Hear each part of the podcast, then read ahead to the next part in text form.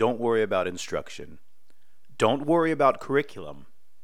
And don't worry about assessment or data if you don't have this in place. Hi, it's Matt, and you're listening to the Matt Faust Mashup. Hey there, I don't know if you're driving in your car, running on the treadmill, or walking the dog, wherever you're listening to this. First of all, thank you for checking in with the Matt Faust Mashup, and I'm very humbled that you've chosen to spend these few moments with me. Let's jump right into it. School culture is the starting spot, and that means people. People are the beginning and the ending of what we're doing. And in today's episode, I'm going to give you three very concrete steps to take to absolutely build an amazing school culture. These are the three first steps to take and can be done this month. Don't focus on assessment, instruction, and don't focus on curriculum if this is not in place. You can choose to focus on those things, but you might just be barking up the wrong tree.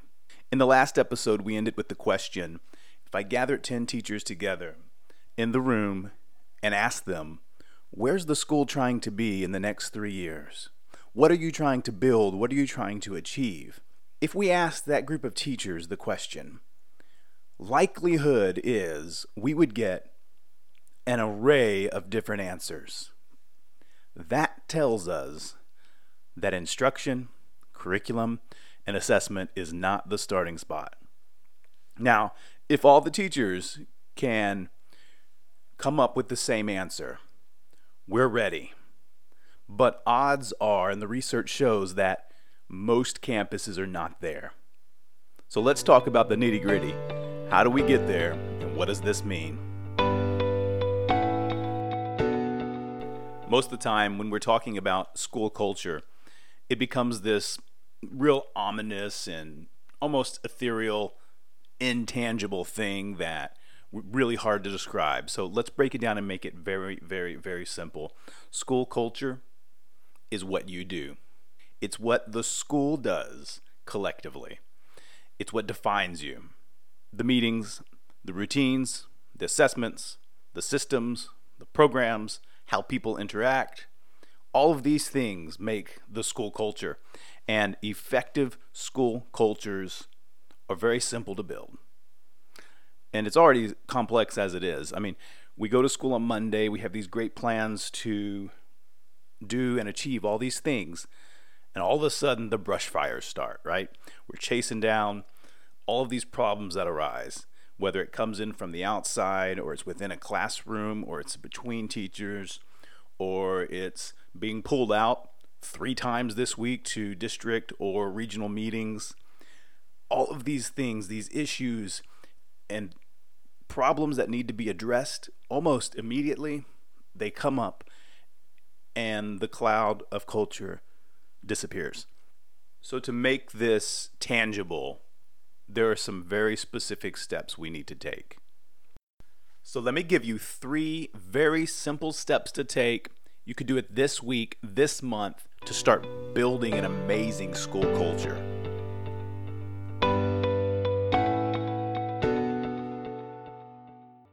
First step surveying school culture.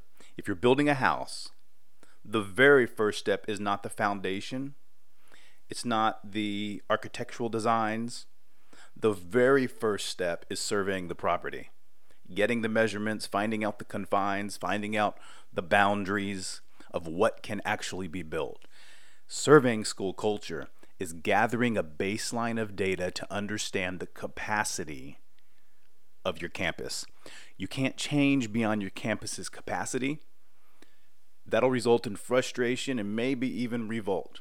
We've seen many amazing principals lose out because they push beyond the capacity, far beyond, should we say. Number two, act on the data. This starts with involving teachers in the process Transparency is key and open decision making, not just shared decision making, but open decision making is critical in step two. We've got to actually involve teachers in looking at the data and not interpreting it ourselves, but asking them what the data means. Step three. Step three is building.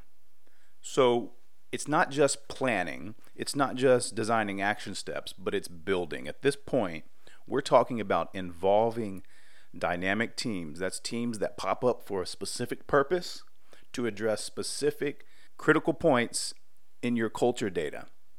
These teams pop up, they're formed, they address those critical points, and then the teams disseminate. The teams change, but they involve an array of people across the campus so that we're not trying to sell the teachers on a new strategy or a new plan. We're not trying to pitch or sell this grand idea. It's not a grand opening like we'd previously discussed in episode one. We're not trying to sell on how we're going to make things amazing. We're just merely doing it, getting involved, getting people involved, and making it happen. Hey, thanks again for listening to episode two about school culture. I'd like to invite you to a free course that I offer at mattfaust.com. The course is actually called Surveying Campus Culture, and we'll di- dive into these three steps in great detail. I also give you cultural survey tools and analysis tools and dynamic team protocols that'll really jumpstart your efforts in not only building the school culture, but building upon what you're already doing. Thanks again for listening. Hey, if you loved it, pass it on. See you next time.